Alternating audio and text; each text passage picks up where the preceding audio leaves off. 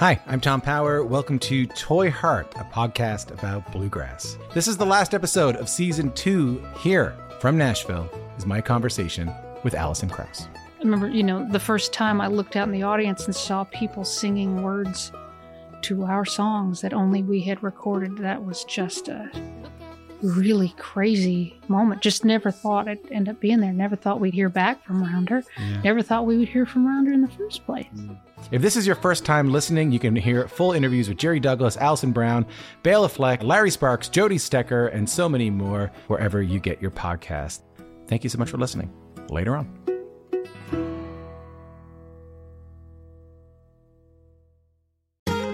Hey, it's Cindy Howes and Lizzie No from the podcast Basic Folk, honest conversations with folk musicians. Basic Folk is truly changing the game with our well researched deep dives that aim to empower the listener while fostering the folk community. I basically am writing worship music for youth group rejects. Maternal regrets and maternal guilt are universal. I try to make things that are beautiful and that are made with like a purity of intention. You can listen to Basic Folk on the Bluegrass Situation Podcast Network or at basicfolk.com.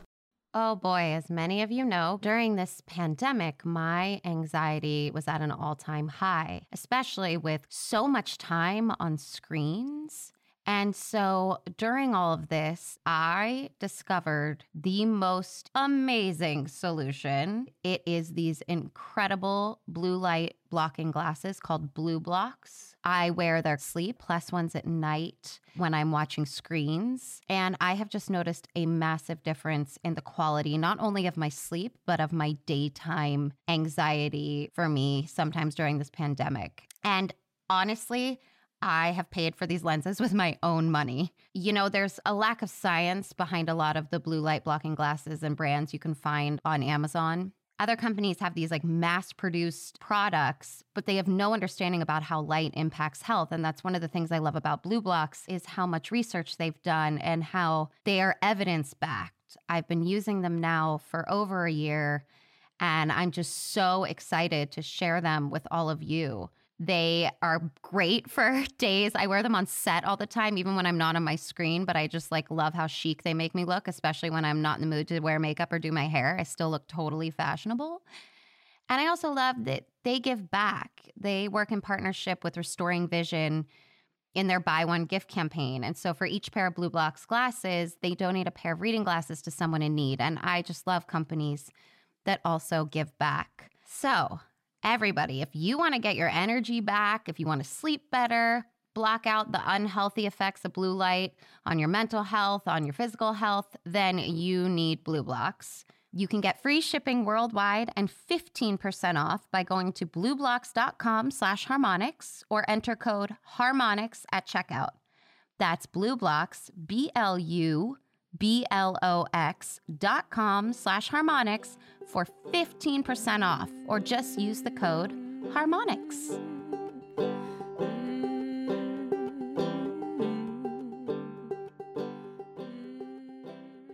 Oh my gosh, you guys, I am so excited about today's guest. You are going to thank me. Your brain is going to thank me. Your heart is going to thank me because all yo dreams are going to come true after listening to this. Today we have on Dr. Tara Swart. I met Dr. Tara thanks to my dear friend Lacy Phillips, the founder of the manifestation program To Be Magnetic. She also has her own amazing podcast called Expanded, which is where I first had the pleasure of being introduced to Dr. Tara. She is the neuroscience and psychological advisor at To Be Magnetic, but she is also a badass neuroscientist, medical doctor, executive advisor, senior lecturer at MIT, and author of the bestseller The Source, which has translations in 36 global territories. You guys, I read this book cover to cover in one day. Like after I heard her on Expanded Podcast, I bought the book right away on my Kindle, read it cover to cover, and have since read and reread and practiced all the work in her book and the tools every day, and it has changed my life. You are welcome because this episode is going to give you all the things that you need to accomplish everything you want to do in life and that you deserve to do in life because we all deserve to see our dreams come true and to keep our brain in optimal health and our bodies. And I just can't wait to see what you think of this amazing episode with now my dear friend, Dr. Tara Swart.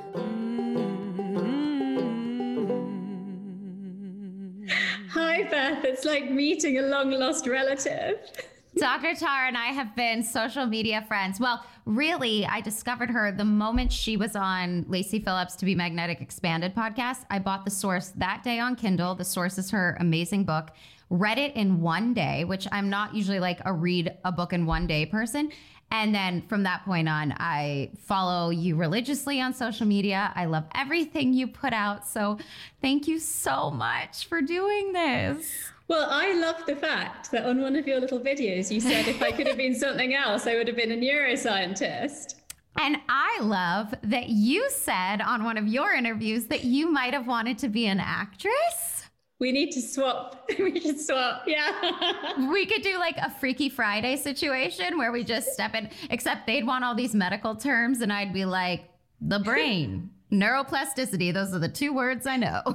That's the second one is quite impressive. Thank you. Well, I guess to start with, just how are you holding up in these crazy times? I feel like that's sort of the what I want to ask everyone, just because you know we're pretty honest on this podcast about how you're feeling. Well, thank you for asking. I've definitely had ups and downs, but I would say that, and this is you know is is a connection to the book, but not for the sake of it which is that all the resilience tools that I've cultivated over the years, because I understand how the brain works, has definitely helped me. Yes, absolutely. So you've been able to, like the resilience, you've been able to not fall off of the tools that you've used because they're just such a consistent part of your life during this. That's such a good way of putting it. So it's it's kind of like when you do all that hard work on a consistent basis, it's uh, you see when it really serves you because in normal life you don't really see and right. then when something goes wrong you kind of you know like things like sleeping eight hours a night i just always do that that it just can't change i, I just wake up like at the same time every single day and actually regular sleep and wake times are important as well for our resilience not just getting like eight hours and 15 minutes which is the ideal and, you know, in the spirit of being really honest, I have had, I would say, quite a hard version of, of being locked down because um, my husband is vulnerable, so I've had to shield him. Oh, wow. And I would say that that has been the biggest drain on my brain. I mean, obviously, it's my absolute privilege to do it, but in terms of the anxiety around protecting the person that you love, it has really been challenging. Whew, I can't imagine the stress. What's been the one thing that helps you?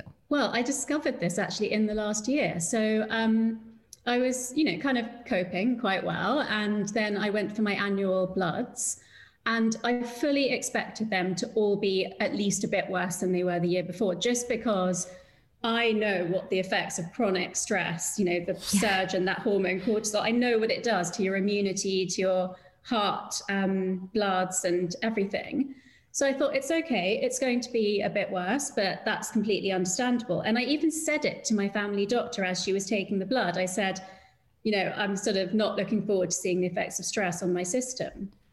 And she said to me, don't overvalue the effects of stress on the system, value your resilience. Wow. Yeah, she's amazing. Um, you know, and even just someone saying that to you kind of has a good effect. But so I got the results and they were all a bit better than the year before and we're not getting any younger. So um, I think having to cook three meals a day definitely, you know, from scratch contributed to that. And, you know, I do all organic and I grow some of my own. But I was speaking to my ex husband, who's still a doctor, and he said, Look, let me go through all of them with you and explain it in detail because I haven't been practicing physician for 13 years. And at the end of it, he said, Do you do a lot of mindfulness? Because I used to do regular meditation when I was still married to him. And I said, not so much formal, but I lived my whole life in a mindful way. Wow. So to me, the things that have really contributed to that are three things, all to do with mindfulness. One is mindful eating. Ooh. So you have an opportunity three times a day to do mindfulness just when you're sitting down to eat. So basically, this sounds quite extreme, but I don't talk when I'm eating, but my husband talks the whole time, so I don't have to. That's me. My husband would prefer I don't talk the whole time when I'm eating, but I totally do. I would normally prefer that mine didn't, but I was like, that's okay because it means I don't have to. I can just sit here and nod. And because part of my mindfulness is paying proper attention. So when my husband speaks to me, I don't look at my phone, I don't do anything else. I give him 100% of my attention. And I found that because I was working from the kitchen table for most of the year, that you know he would just come up to me all the time and start talking and I'd be in the middle of a work email and before I would have got annoyed but now I thought to myself what's more important this email which I can finish in 2 minutes time or my husband feeling like I'm paying him full attention and I would properly like turn and be really nice. Whereas, you know, sometimes you can just be like, what is it? Um, and I sort of, you know, twice in the last year, I would say that I've had to say, look, darling, I am working on something and I can't be constantly interrupted. But so mindful eating, paying attention, mindful walking. So we're also very lucky. We're on 29 acres and we have our own woods and everything. So Oh, that's my dream. Oh wow. Well, a horse is my dream. We completely need to switch lives. Yes, please. Or just bring my horses to you and I'll come hang out. That would be so nice. Um, and then the other thing is, and I was talking to Lacy about this, is because human touch is so important to our well-being yeah. And in a regular day, you know, in a regular world, I would have come and met you and we would have done this in the studio and we would have hugged. And so you could even just shake hands with eight or 10 people a day in your normal life. And we're not getting that. So I also pay a lot of attention to like holding hands, like stroking my husband's hair or, you know, his arm or whatever. And the thing about compassion and kindness is it has a benefit for your own brain. So it's the, only area where it's okay to be selfish. So when I'm like stroking him, I'm like, this is really good for me too. and mindful walking and eating, is that is it just not having the distraction of a phone or a podcast or music or talking? Is it's just being in the moment as you're taking each bite or being in the moment as each foot lands on the ground? Okay.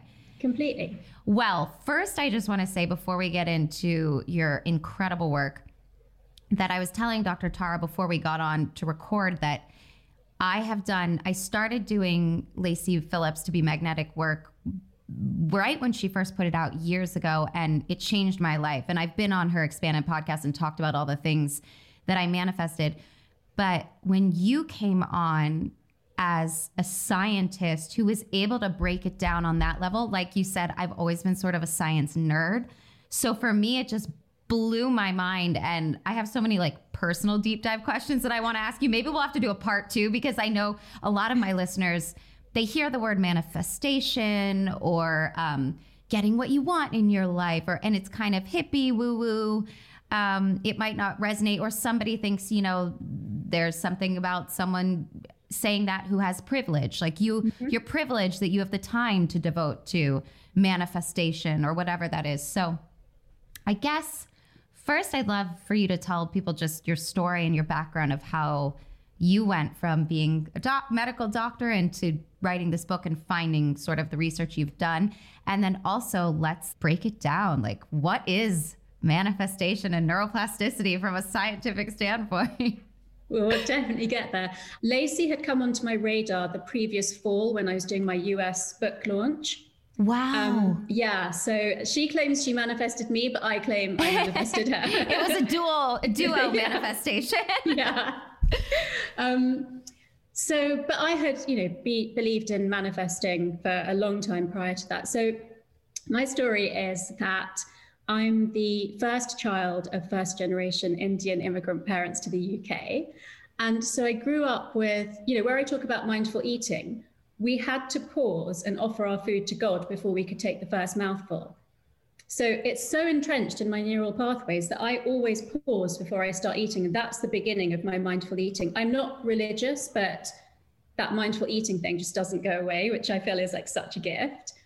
Um, but when I was a kid, I, I didn't really like eating Ayurvedic food and chanting and having incense in our home and coming home to find my parents in a headstand because I just wanted to be normal and fit in.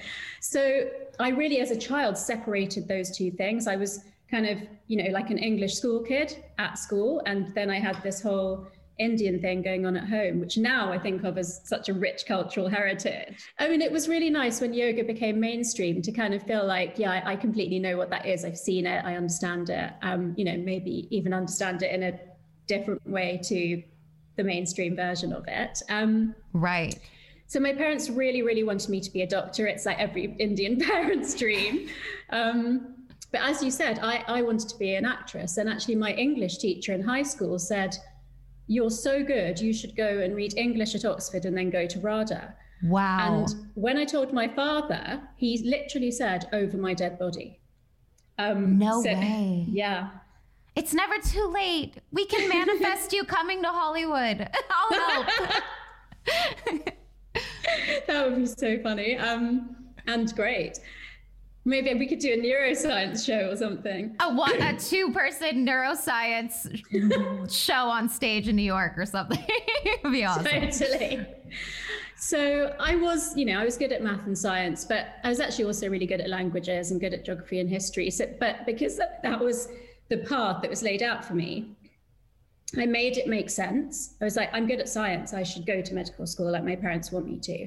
And actually, I really blossomed at medical school. So that was a, a good sign. And quite early on, I realized that the neuro part of everything to me was just endlessly fascinating. Neuroanatomy. I mean, you know, I had the privilege of between six medical students, we had a whole human body, somebody who donated their body to for medical students to learn. And it took us a year to dissect that body. And i've seen everything inside a body like you know how it fits together what it looks like and it's incredible. Wow that's so cool. And at the end of the year you'll love this we had to take a chainsaw and saw the skull open and get the brain out. And the next year was dissecting through the brain centimeter by centimeter making microscope slides. So you know a huge huge privilege but a really deep understanding as well Oh my god, I would love to see the brain. Yeah, I eh, that's oh, that's so cool. But medicine, you were you were good at it and you were intrigued by it and all the things, but it eventually did not serve what you felt like your purpose was. Is that Yeah, I didn't it wasn't as conscious as that. So I think it was more a steady disillusionment. Um, okay you know, I became a psychiatrist rather than a neurologist. So I was seeing a revolving door of patients who just, you know, whose lives were just so broken and yeah. they couldn't, they did not have the resources to make it better. And often I said, if I could just bottle a loving partner, I'd be out of a job. But, you know, I was dealing with people who, who didn't have a job, their families kind of didn't really want that much to do with them they didn't you know couldn't maintain relationships if they had children their children were taken away from them. It was i'd seen humans at the lowest that they could be at. And you know some of the times it was somebody who'd had a breakup and tried to kill themselves. And uh, you know at the other end of the spectrum i've worked with murderers and rapists who are in lock, locked wards and things. So quite a spectrum. Whoa Yeah, um, but you know, again, amazing neuroplasticity work already in terms of teaching remorse to rapists and things. So I'd, I'd started to see these glimmers of what you could do if you could really nurture a brain. So as well as seeing what went wrong in the worst case, I was more attracted to the wow, you can teach a rapist remorse. That's incredible. And just for the listeners, can we just do a quick definition of neuroplasticity? Sure. Neuroplasticity is the ability of the brain to change and grow throughout our lives. Our brains are actually really, really malleable. So everything you experience, every emotion, every smell, every person that you meet, every memory that you recall is, is sculpting your brain in real time. And so, you know, the end of the story really is where I came to write about the fact that you can be the sculptor of your brain rather than letting life happen to you. But it came through that clinical experience of seeing people at their worst and at the time being very privileged, being young, being happily married, being a doctor, traveling the world. And then there was a two year period of disillusionment about my career. And then my marriage fell apart at the same time. So suddenly, I was no longer married after 11 years. I had decided to change career and I moved back from the country I was living in then to the UK and started a completely different job whilst paying to do my coaching course. And went from being a really senior doctor to being absolutely at the bottom of the pile of people that want to do coaching. So, quite a crisis time for me. And what I remember thinking then is, if I didn't know what I know from neuroscience and psychiatry, I can see how people could end up on a psychiatric ward because the emotions are so extreme and overwhelming. And really, that was the time that, kind of at the lowest point of that time, how I describe it as when I was flat on the floor, which I, I literally was at times, but metaphorically speaking, I suddenly realized how determined I am. And funnily enough, I've seen that again in the last year with really silly things like I pulled the tray out of the fridge and then couldn't put it back in. And my, my husband was like, You've broken the fridge. This is impossible. and, and then I sat there for a really long time until I got it back in again. And, and he was like, Did you actually fix it? And I, I said, Yeah. And I remember thinking, I am not leaving sitting on the floor here in front of the fridge until I fix this because I know it's possible. So I'm just going to keep doing it. I mean, I suppose I'm a bit stubborn, but that determination thing, as soon as I consciously realized when life is really, really, really tough, my determination kind of comes up like a phoenix, it sort of made me feel like, okay, whatever happens, I know I've got resources. And that is such an amazing feeling. Oh my God, I have so many questions about I mean, we've all, I mean, everybody who's listening can relate to times in our lives where we've been flat on the floor. Mm-hmm. And I think what you just said about determination is something that I think is so, um, can be taken in both ways, right? Like in America, it's like, we we live to work as opposed to like work to live and so sometimes that determination can burn us out mm-hmm. but then there's also this kind of person like you who's like no i'm going to sit and I'm going to focus, probably also because of all your mindfulness as well. And I'm going to put that tray back in. And it's like the motivation is almost intrinsic. And with mental health, too, I think, especially right now during COVID, people are feeling so because there's no end in sight, there's almost this hopelessness and this mm-hmm. like, it's so hard, I feel like, to get that determination to want to build on something when everything feels so unknown. But like mm-hmm. you said, mm-hmm. I think that's when it's most important to do it and most important to like build on that resilience, right? Well, you know, let me be clear. I'm not sitting around kind of creating a new brand or learning a new language. I'm not like you're not. I have actually started learning piano. I'll tell you about that later. I tried to learn the banjo for about three months and did really well. And then I went back to work, and my poor banjo has been sitting. I, I barely play it. It's so sad. I saw that you were doing that. That was quite a few months ago. Okay, let's, because I started piano using the Flowkey app. And oh, I was oh, like, yeah, I've heard of that. I, so it's so good and it's intuitive. So at first I was like, I'm so good at this. And then once I got into the like deeper scales, I was like, my hands don't work in that way. Like I can't do this. And and that's a neuroplasticity journey. Hey, this isn't as bad as I thought it was going to be. Actually, it's worse than I thought it was ever going to be, and I want to give up. And then no, I'm going to go back to it, and you know, repetition and motivation and so that's that's all neuroplasticity and i laugh at myself every time i go through a neuroplasticity journey because i'm like oh yeah, that same pattern is happening again, no matter what you do. Um, is it easier to recognize, like, and to like sort of calm yourself or like give yourself reassurance because you know what's happening, or are hmm. you still like in the in the weeds of it all? It takes a little while, but then I recognize it for what it is, and that's, and that's funny. Yeah. Okay, so let's talk about how do we go about teaching how to neuroplasticity, how we can do it for ourselves. So, just to keep it really simple, the way that I decided to lay out the book is um, there is a quite a dense scientific chapter on the unfolding of the brain from a fetus through to adulthood. Um, Which I then, loved as a nerd. I know.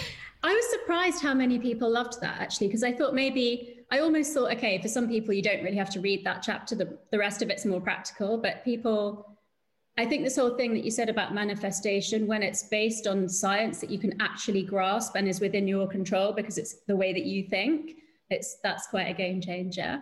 Um, so it really starts with neuroplasticity means your brain is way more incredible than you've ever realized and you can reach a much higher potential and you know how people say live your best life neuroplasticity actually means that you can live your best life and and so you know part of that is you being in the driver's seat of your life rather than letting life happen to you then i do write about the laws of attraction which obviously some people kind of thought really a scientist writing about the laws of attraction but that's how i started researching the book and i was i was in france on a summer holiday and I'd taken my laptop, but I'd taken the wrong charger. So I got to a point where it ran out and I couldn't use my laptop. And I saw that as a sign from the universe. So I just did a lot of thinking.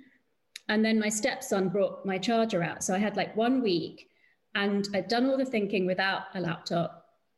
I looked up all the all the information about the laws of attraction, and there isn't even really agreement about what they all are. Um, so I distilled it down to six principles that could absolutely be explained by science. I was amazed at how easy it was to explain the laws of attraction with cognitive science. But if you think about it, where it's always been talked about like frequencies and quantum science, if manifestation is the way that you think attracts things into your life, then if it's about thinking, it should be about cognitive science, which is psychology and neuroscience. And if it's about changing the way you think, then it should be about neuroplasticity. So actually, that was not difficult to convince myself and then to put it in a way that was really understandable for people. I mean, it's so beautifully laid out in the book too. There, it's such, um, it's like you said, there's such a a groundedness to the book that I feel like is universal that everybody can relate to because you start with the science. And then also anybody who's spiritual, I think you do a beautiful job as well blending science, spirituality, and sort of the the work or whatever you want to the action steps, mm. um, which are wonderful. I, I look at my action board every day. But um, okay, so so should we go over the the six principles? Like how how can one begin to do your work on the most like basic? They're a first timer. They've never tried the law of attraction, or even if they have, they just they want to commit to this to giving mm-hmm. it a mm-hmm. shot. So the first thing is just taking some time, whether it's a whole weekend or even just an hour or two, to step back from the distraction of life and set some kind of intention, like even just a theme. It doesn't have to be a specific goal, but we never take that time. So, you know, I think intention, the intention setting process is really important. And then the first principle is abundant thinking. And the reason for that is that our evolutionary wiring is that we're two and a half times as likely to focus on avoiding a loss than we are on getting a reward.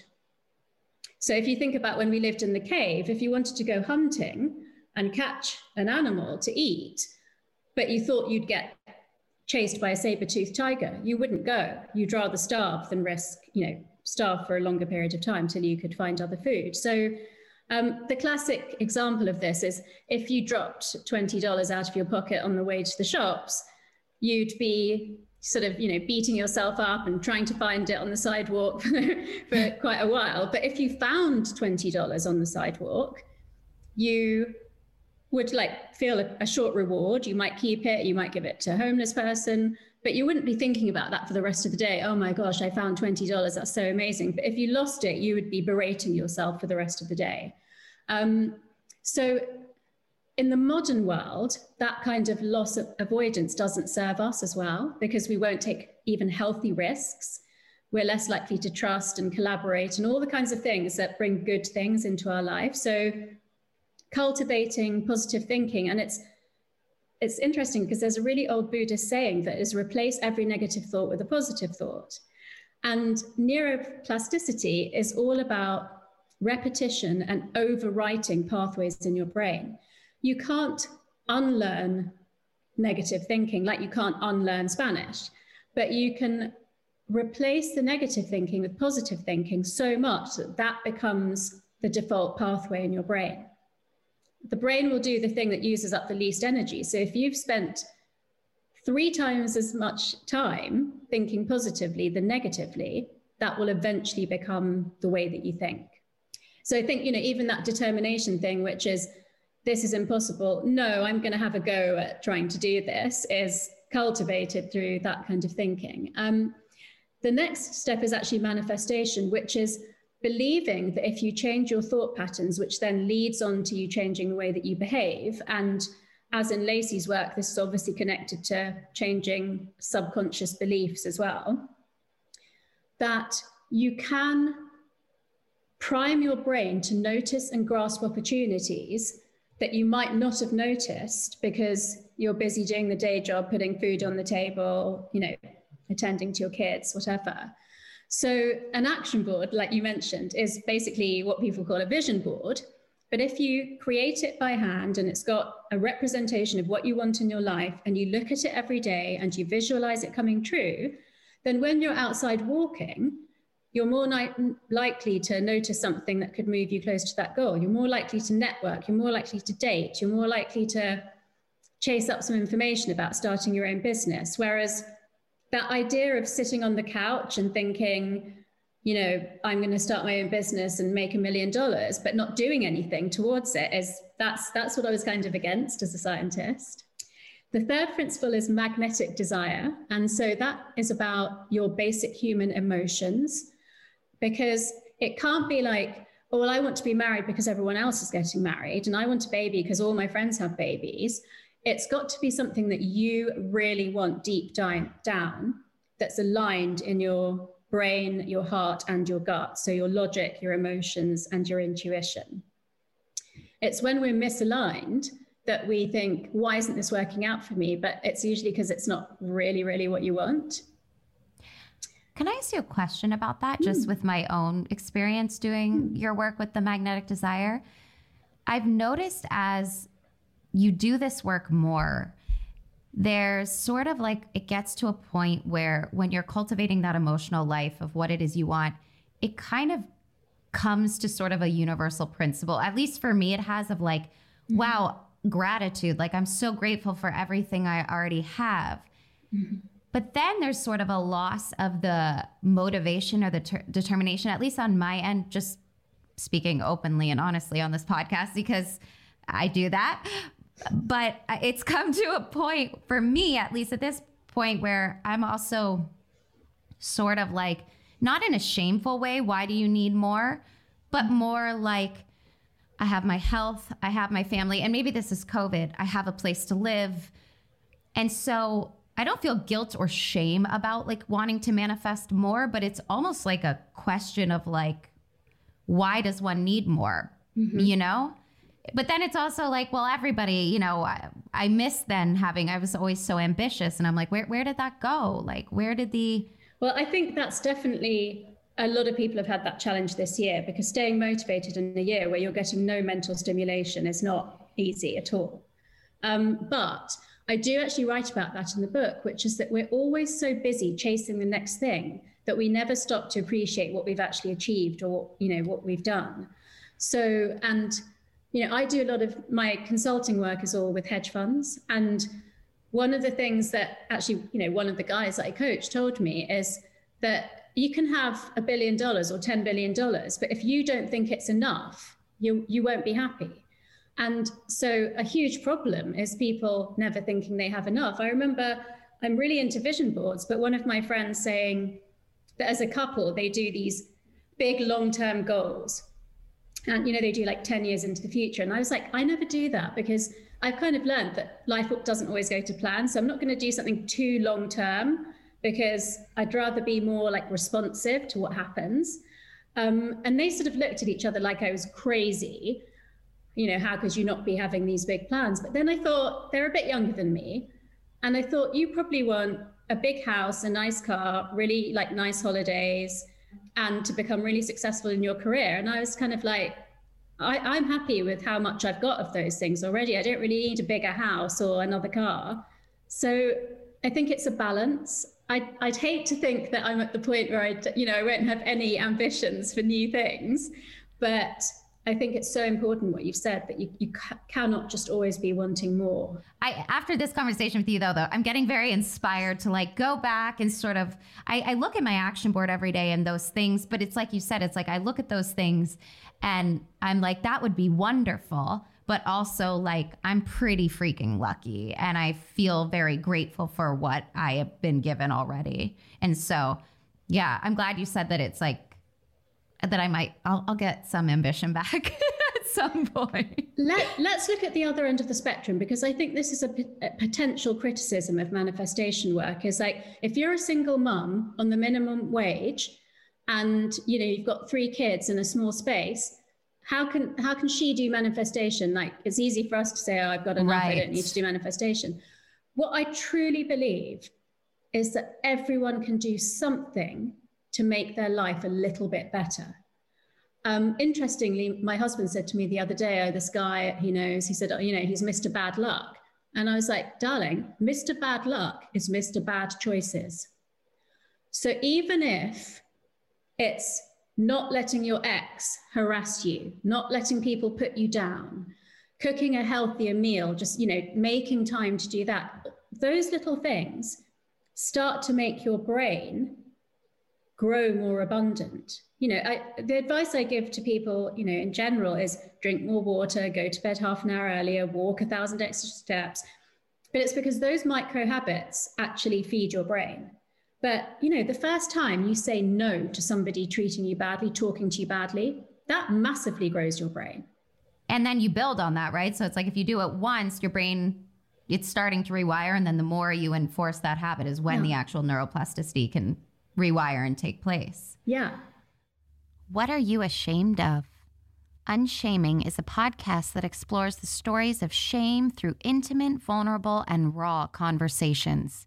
Each episode seeks to elevate an underrepresented community that has been silenced by shame for far too long. Although the show's premise surrounds shame, the show is ultimately about overcoming shame. These inspiring stories will compel you to ask yourself how can I bring my whole self into the world? You can listen to Unshaming on Apple Podcasts, Spotify, or wherever you listen to podcasts. Okay, so the magnetic that that was that was principle two or three. Where are three. we? Three. three. that was magnetic desire. So that's you know an understanding of the basic human motions and the emotions and the hormones that they correlate to, which I've written about in the book. So like stress with cortisol, oxytocin with bonding, etc. Then the next one is really interesting because it's patience. And to me, this completely matches up with Lacy's um, Magic Dark. Yes. So this is the time where you have made your vision board, looked at it every day, and even like been proactive, and nothing is happening, and you're feeling like giving up. And the image for me is that guy, that you know, that cartoon of the guy who's three feet away from digging for gold and the gold is you know is there and he gives up. So that difficult period that you have to get through is perfectly explained by neuroscience because when you are changing your beliefs and thought patterns you're literally physically creating new pathways in the brain. Neurons are connecting up with each other. That is hard work. It's like lifting weights or running a marathon. So your brain is like using up more of your food, you're more tired, you're more hungry, and you're sleeping more, you're demotivated. It's like, it's completely like if you were trying to grow your muscles, you know that that's rerouting resources to your muscles. Well, when you're manifesting, you're rerouting resources to your brain. So it, you know, has a physical effect on your body. And so all that psychological hard work goes on and you see no results. But when that pathway becomes stronger than the old pathway, it's like a sudden tipping point. You know, there's a critical mass of neurons that have connected. And it, it feels like the things that you were, you know, were on your board, things that you're calling in, suddenly they start happening. And you think it's a coincidence, but it's not. It's because you're better at saying no. It's because you have maybe a bit more aggressively gone, you know, for a promotion that you would have just said, oh, I don't think they really want me. So it's so fascinating, even as a neuroscientist, to see that happen, where I'm like, this is never going to happen. and then, then that, you know, then I'll be sort of saying to my husband, oh, you're not going to believe what happened. And that period can last a while, right? Mm. I mean, it can.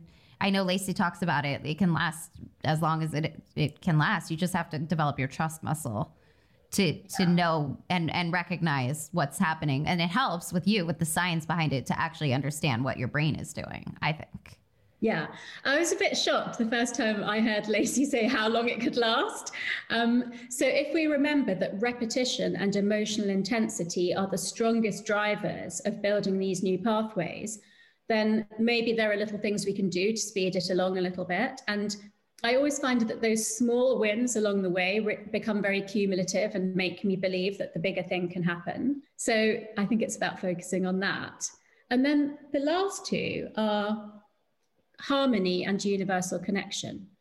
I didn't write too much about universal connection. It was 2018 when I was writing the book. And, you know, being an MIT professor, I was taking a bit of a risk going into the spirituality territory. So I wasn't quite ready to really delve into that. But, you know, it's basically the fact that we're part of a collective consciousness and that, you know, what I think actually has some sort of material impact on you and vice versa. Um, I mean, we kind of know that because even the things that we've written to each other on social media have, have, been so like encouraging and positive. So you know that that has an impact that this person who I haven't met yet is wishing so much good stuff for me. Like that's more tangible. But of course, there could be people out there that aren't saying to you that they're wishing good things for you, but they are. And, you know, equally with Lacy's work, um, I changed the terminology from is psychic trespassing. I changed it to negative energy transfer just to make mm-hmm. it more mm-hmm. scientific,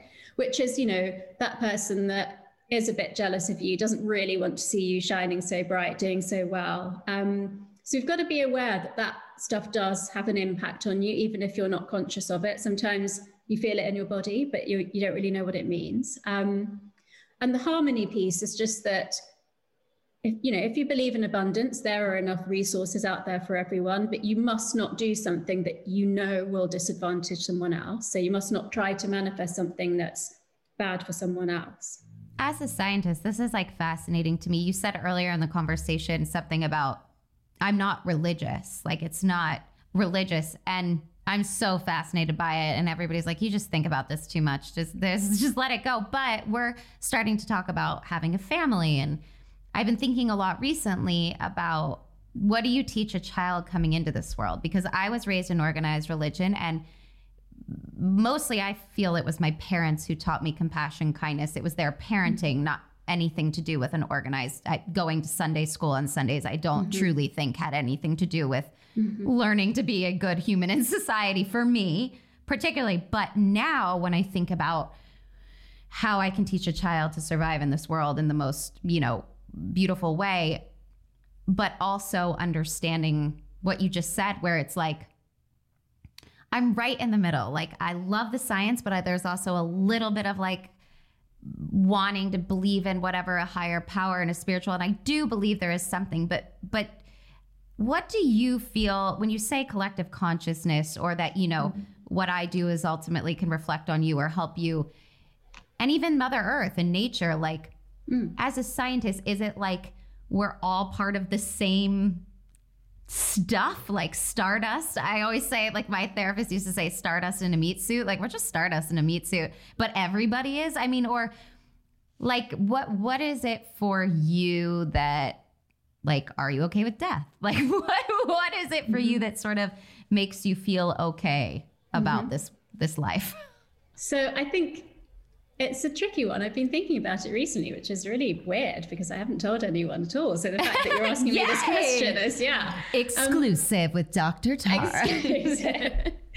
I think as a doctor, and as, no, more as a scientist than a doctor, because I will say I never ever give any of my friends or family false hope when they come to me with a medical problem, but I have seen miracles as a doctor. So you know, and I've like delivered babies, and that's a miracle. So um, it's really strange because you know I did leave medicine thinking there are a lot of facts that I know about health that I can use to help people. Like now, you know, not as a practicing clinician, but but I literally have seen people go completely against the odds. So there's something, you know, more than those facts for sure. As a scientist, you need proof for everything. And it's really quite difficult to prove the existence of God. So I think that is the area that it, those two things don't sit together very well. But in terms of the energy of our consciousness, um, how we are all impacted. So let me give you a, a, an example of something that's happened in the last year. At the beginning of the pandemic, there was a global phenomenon of vivid dreaming. Whoa. Now, that hasn't happened since the two world wars. I didn't know this. What? Did you have did you have weird dreams I had last month? crazy dreams. Yeah. And so did all my friends. Yeah. But we just thought it was anxiety disorder because a lot of my friends have panic and anxiety. well, look, we were all anxious. We it was, you know, we were in an unprecedented situation. We I don't think any of us realized how long it was going to go on. But nope. it was a real equalizer because I thought, you know, someone in a village in Indonesia is experiencing the same emotions as me. It was, it was, you know, it was, and read about it. There was a good article in the New York Times about the vivid dreaming in the Second World War. Oh my God, I'm definitely going to read this. Wow, I had no idea. And it's actually happening again now because now we're starting to unwind a bit, or it's been over a year. So it's interesting because it didn't really last the whole time, but it happened in March last year and it's happening again a bit now. And actually, having said I'm not religious, I was brought up Hindu. There was a, there's a phrase in the Hindu Vedas that says, You are a drop in the ocean and the ocean in a drop. And I always said, I get the fact that I'm a drop in the ocean. I get the fact that my life is transient and, you know, there's billions of people on the planet and there, you know, have been and will be more people in my life. It will just be a dot in that. I completely get that. But I couldn't understand the you are the ocean in a drop. Yeah. And it was only when I started doing more of the spiritual research for writing the source, and then, and then to be honest, that the response to the source was the thing that gave me validation that said it's okay to be a scientist and want to know about these things and believe in these things and live your life in that way. Is that I sort of thought, you know, we've all been in a situation maybe where we've been cheated on, but Mm-hmm. maybe we've been the person that's made somebody else cheat as well you know, we've been a daughter, but one day we'll be a mother, one day we'll be a grandmother. So I think if you think about all those archetypes of a man or a woman, or some of them don't depend on gender, you may have been very different things at different times of your life. So, you know, when when you're happily married, you sort of say like, oh, you know, so and so is having an affair. But how do you know that you would never ever do that? You know, can can everyone that's listening to your podcast really say that they've never ever done that? So I think it's those sort of, you know, as a woman, I look at things like, you know, the crone, the maid, the wife, Mhm. the mother, the, you know, and elements of all of those are in us, or through our life, we will transition through those things. So that's kind of how I've made sense of it. Um, and even with this negative energy transfer, you know, the way that Lacy puts it is we've all been jealous of someone at some point because we're human. Right. But then when you know that somebody's jealous of you, it, it hurts so much and you feel like, how could they do that? So I think it's really being able to put yourself into another person's brain. That's the scientific way of saying something that I think is far more spiritual than the way that I. It's like empathy. Yeah. With that being said, and with manifestation work, and also just that I think it's important for people listening too, because this is something I would say throughout my whole 20s until I really started a deep dive into reading a lot about not self help, but just all the things, even the archetypes you're talking about, women who run with the wolves, and just sort of really trying to understand who we are and why we're here mm-hmm. in the times of suffering, how do you not get discouraged or even burnt out? Like if you're visualizing the exact same life you want every day for a year, because it can take a long time to change. Your brain has been wired one way for your whole life. So to, to change the neurons and reprogram them, it takes a while. How do you stop from getting burnt out? I think everything you've asked is is connected. So the first, yeah, I didn't answer your question earlier, and I know people will say she didn't answer that about, how, you know, am I okay with death? So because I was brought up Hindu, I believe in reincarnation. Um, it was such a fact in my in my family growing up. It was like a complete fact. It was it was blind faith, which isn't you know doesn't suit a scientist, but it was true. I was told that I was my grandmother reincarnated. And I'd follow my father around the house and say, But daddy, how do you know that I'm her? And he'd say, You know, just as I know that you've got big brown eyes, I know that you're her. So although I found it kind of curious, I kind of believed it, or at least saw that he definitely, absolutely believed it. So when my husband's mother passed away at the grand old age of 98, and actually on her birthday, and he's Catholic, she was a devout Catholic. Wow. Um, yeah. And he was going to speak at her funeral. I said to him, in Hinduism, we believe that if you die on your birthday, you've achieved nirvana and you never have to be born again and suffer again. Wow. And that gave him so much comfort. And he actually said that in the Catholic Church because because it must have meant that much to him. Um, so I really do feel very blessed to be Hindu because there are a lot of things like that that make you feel better about life and death and you know um, but how do so, you know yeah you don't know you don't know but if you believe it strongly then it the thought of you know even losing a loved one is less painful because for example you know for my father i think there was only a year or a year and a half between his mother dying and me being born that as far as he's concerned that pain was completely washed away because he got her back. Like you and I might not believe that, but for him, I mean, wouldn't you want that if you could have that? Uh, yeah, yeah. that's beautiful. Yes. Yeah. Um, so I think the answer to your other six-part question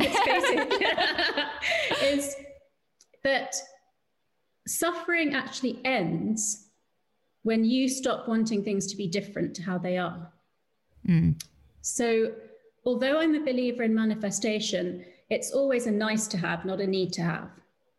Um, oh. Yeah. So, yeah, it would be great if that happened, but I'm not going to be unhappy if it doesn't happen. Um, right.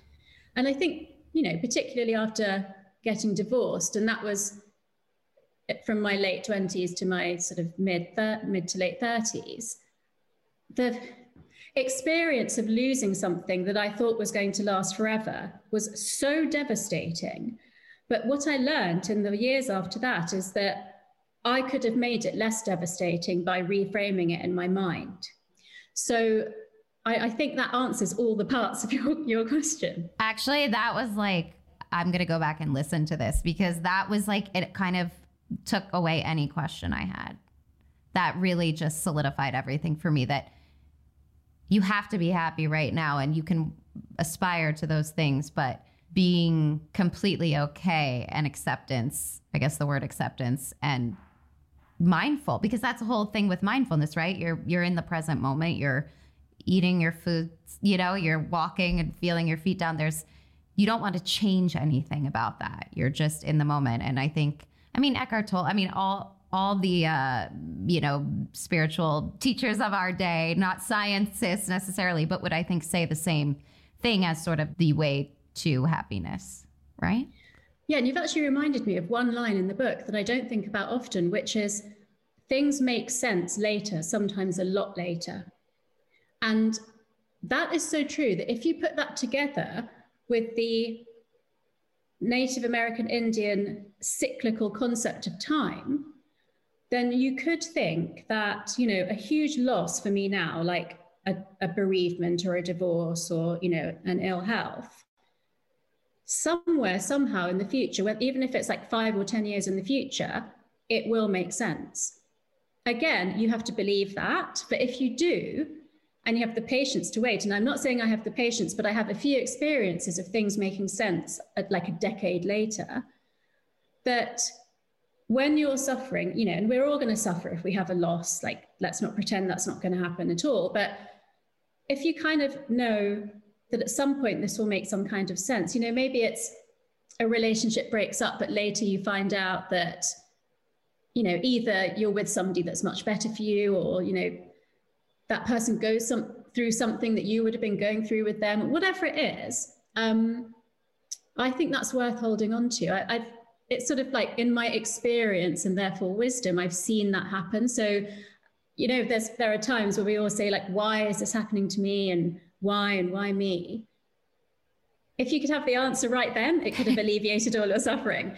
But I love this idea of the cyclical nature of time. There's no, no, there's not even science that says that time is linear. Right. So we need to be open to, you know, other interpretations of time. So I think that, God, I'd love to tap into that stuff more. But um, oh, I read Braiding the Sweetgrass, by the way, after you recommended it. Oh my gosh, one of my favorite books of all time. Well, that's, I mean, speaking of the sort of indigenous spirituality and the science, because she's technically an academic or a version of a scientist, uh, Robin Wall Kimmerer, who wrote Braiding Sweetgrass, if you're listening, you should read this book. It I gave it to my whole family at the beginning of the pandemic.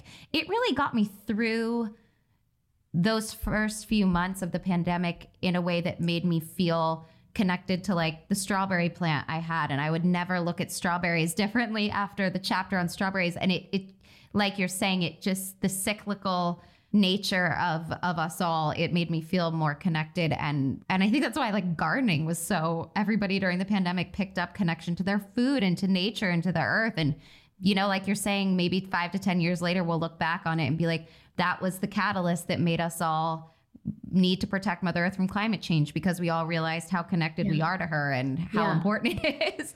But um, I'm so glad you read that book. We need to do like a harmonics. We've talked about it, a harmonics book yeah. club, because it would be so cool. Like because you read it to like have you come on and we do like an Instagram live or something where we talk about the book. Like I, I love book clubs, and I had one for a while, but people move. So, people, you, so you've lined up a part two of a a private coaching session for a, yourself a, and a book club. Yeah, okay. Yes.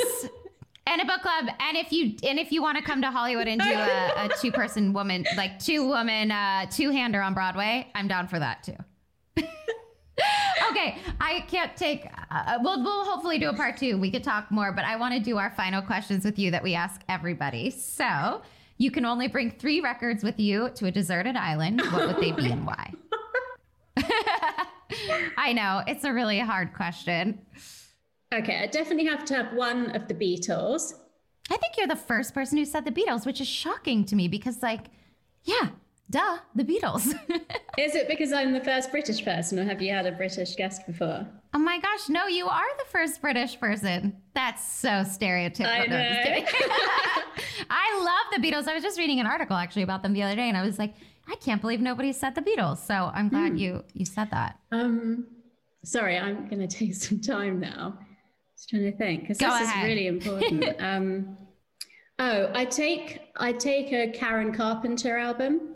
Oh yes, I love the Carpenters. Yes, mm, yeah, the Carpenters, and then I'm gonna just be really honest and say I would take a Beyonce album. I mean, there's no shame in that. If I was on a deserted island, I would need some Beyonce yeah. telling me to like get my ass making a fire and catching fish.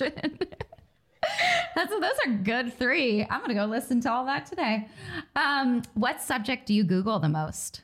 That's it. I'm gonna give a really boring answer because it's gonna have to be neuroscience related subjects. I'm actually shocked that it is. I thought yours would be like so opposite, like not neuroscience for some reason. It's that's so interesting. I love asking people this question. I mean, if you said apart from for work reasons, because because you know I do a lot of research because you're researching. Because I'm researching. Okay, so yeah. what would it be apart from work? Apart from work, it would be that whole spiritual realm. So things like Sufi mysticism, Kabbalah, um, cool. indigenous, you know, beliefs and stuff like that. So that's my like that's the stuff that I love personally. Um, and I actually think they kind of go together. But the truth is, I spend most of my time researching neuroscience. I spend most of my time with all of the above, any sort of like brain healing, mysticism, all of yeah. that. I would say I Google yeah. the most too. Okay, the Dolly Parton question. We do a Dolly question every episode. So, true or false, Dolly Parton declined the Presidential Medal of Freedom from former President Donald Trump on two occasions? well, I'm not American, so I'm going to have to completely guess. But I'm going to say yes because I believe she would. She did because we love her because yeah. she's Saint Dolly and she's the best human ever. I'm very proud of you for being British and knowing that. Mm. Oh, by the way, speaking of being British, we only went to London once. Speaking of the Beatles, this is a good story. I've never told. So my husband and I, about 10 years ago, read Pattie Boyd's. I read Pattie Boyd's autobiography. She was with Eric Clapton and George Harrison. There was like this sort of love triangle, but she grew up with the Beatles and Eric Clapton and we really wanted to write a screenplay about her life and I really wanted to play her. And I just reached out on a whim and she said, Yeah, come to my flat and have tea. And so Michael and I flew to London, but it was my first time in London. And it was like, it's still one of my fl- favorite places in the world. And I have not been able to go back since 10 years ago. So maybe I'll come visit once COVID's over and, yes, and we please. can totally. But totally. to sit there and have tea with her, Michael and I still talk about it and hear her stories of like the Beatles and Eric Clapton in her flat, like surrounded by it was it was so cool. We never ended up being able to write the screenplay with her, but it would have been so cool. It's never too Um, late, in your own words.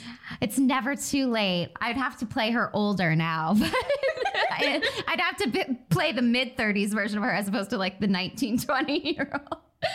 Um, okay, final question is the blank room exercise. So close your eyes, go into a blank room. What are you hearing? Oh no, it's a really weird answer. What's that music in the Exorcist movies? The That's my favorite answer anyone's given so far for what are you hearing? Okay, what are you smelling? Do you know what I mean though? The tubular bells. Oh, I do know Yeah, what yeah, you yeah. mean, and it's hilarious. Oh my god. what what am I smelling? Oh, I'm smelling peonies. I love peonies. Ooh, what are you tasting? Chocolate. Obvious Mm. answer. what are you touching? Something like I'm really into texture. So like a really soft, furry blanket. Mm. What are you seeing? Blank room. Groom. I, a few people have said that, and I'm like, maybe we should take that question away because, like, you're in a blank room. Um, that was amazing. Thank you so much. I can't wait for all of our our endeavors we have ahead together, especially our, our Broadway show. Thank you so much. You're such a good host because you really got things out of me that I've never ever said before. I'm so happy. You know, it's, I realize the more I do this that, like, someone said to me at the barn actually the other day, like, you get really personal on your podcast. Wow. And I'm like, yeah, I guess it just, but if I want you to be personal with me or I, want to connect with you, then how could I without sort of owning up to my own shit? You know what I mean? Like, I feel like I have to in order to connect. So I'm glad. Thank you for sharing everything with us. Cause, and when they read the book too, I mean, it really is. You'll read it, you'll be so, you won't be able to put it down. Like, it's the only book in the past 10 years that I've read in one day, like all day, sat there. And then I have to go back. Like, even last night, I was going through where I had highlighted and marked and stuff. And it was like so good. I was like, oh, I need to do like a really deep dive sit down again and and, and do it and then we'll get and i want to coach and yeah it's going to be with you coaching me it'll be well i'll be on snl hosting. You guys wait in two years. Give dr tara and i cheers that's my manifest goal. Hosting snl Hang on, hang on. Have you now taken on like a two-year therapy, two-year therapy program? do you mind? You're not that busy right? You're just blowing up all over the world and at mit and but do you think we could be personal? Could you be my personal guru? I think that should be our Broadway show. That you know, should- like like Esther Perel's couple therapy. oh my god, that would be awesome. Actually, you know, there might be something to this Broadway show idea in a in a in a real way. In a really weird Um, way. thank you so much. Thank you. Thank you. Isn't she amazing, you guys? I just love Dr. Tara. Thank you so much for being on the show. You are my hero. You know, I'm going to be calling you about all the things, our Broadway show. I mean, everything. I just want you in my life always. Go out, you guys, and buy the source. I'm telling you. Don't just buy it and read it. Do it. Do the things she tells you. It will make your life so much happier. And the cool thing is, is like even just applying one tool she gives you in the book per month to start slow. I know y'all are busy and things are hard with the pandemic, but just try to apply one thing you heard on this podcast from her or go buy her book and apply one of the tools, even the action board. I love, love the action board. I look at it every morning when I wake up and every night before I go to bed. And I mean, it really gets into your subconscious. I truly believe that, you know, we have the power, as you've seen through science, to change our brain and our life. I am just so grateful that she's bringing this incredible science based work to the world in a way that people that aren't maybe as woo woo hippie as some of us can understand from a science perspective that this actually works and it's worth committing to. So thank you so much for listening, and I'll see you next week. Woo woo. This episode of Harmonics was produced and edited by Chris Jacobs and is only possible with the superb leadership of executive producer Amy Reitnouer Jacobs, research producer Courtney Locks, and the entire team over at the Bluegrass Situation. Don't forget to subscribe to the Harmonics newsletter for giveaways and special updates from yours truly over at harmonicspodcast.com. Theme music by Allison Russell. Discover more at Allison Russell Music on Instagram and wherever you stream your music. I'm your host, Beth Until next time, always remember that creativity is healing and healing is creative. Harmonics is available on Apple, Spotify, or wherever you get your podcasts. Thanks so much for listening.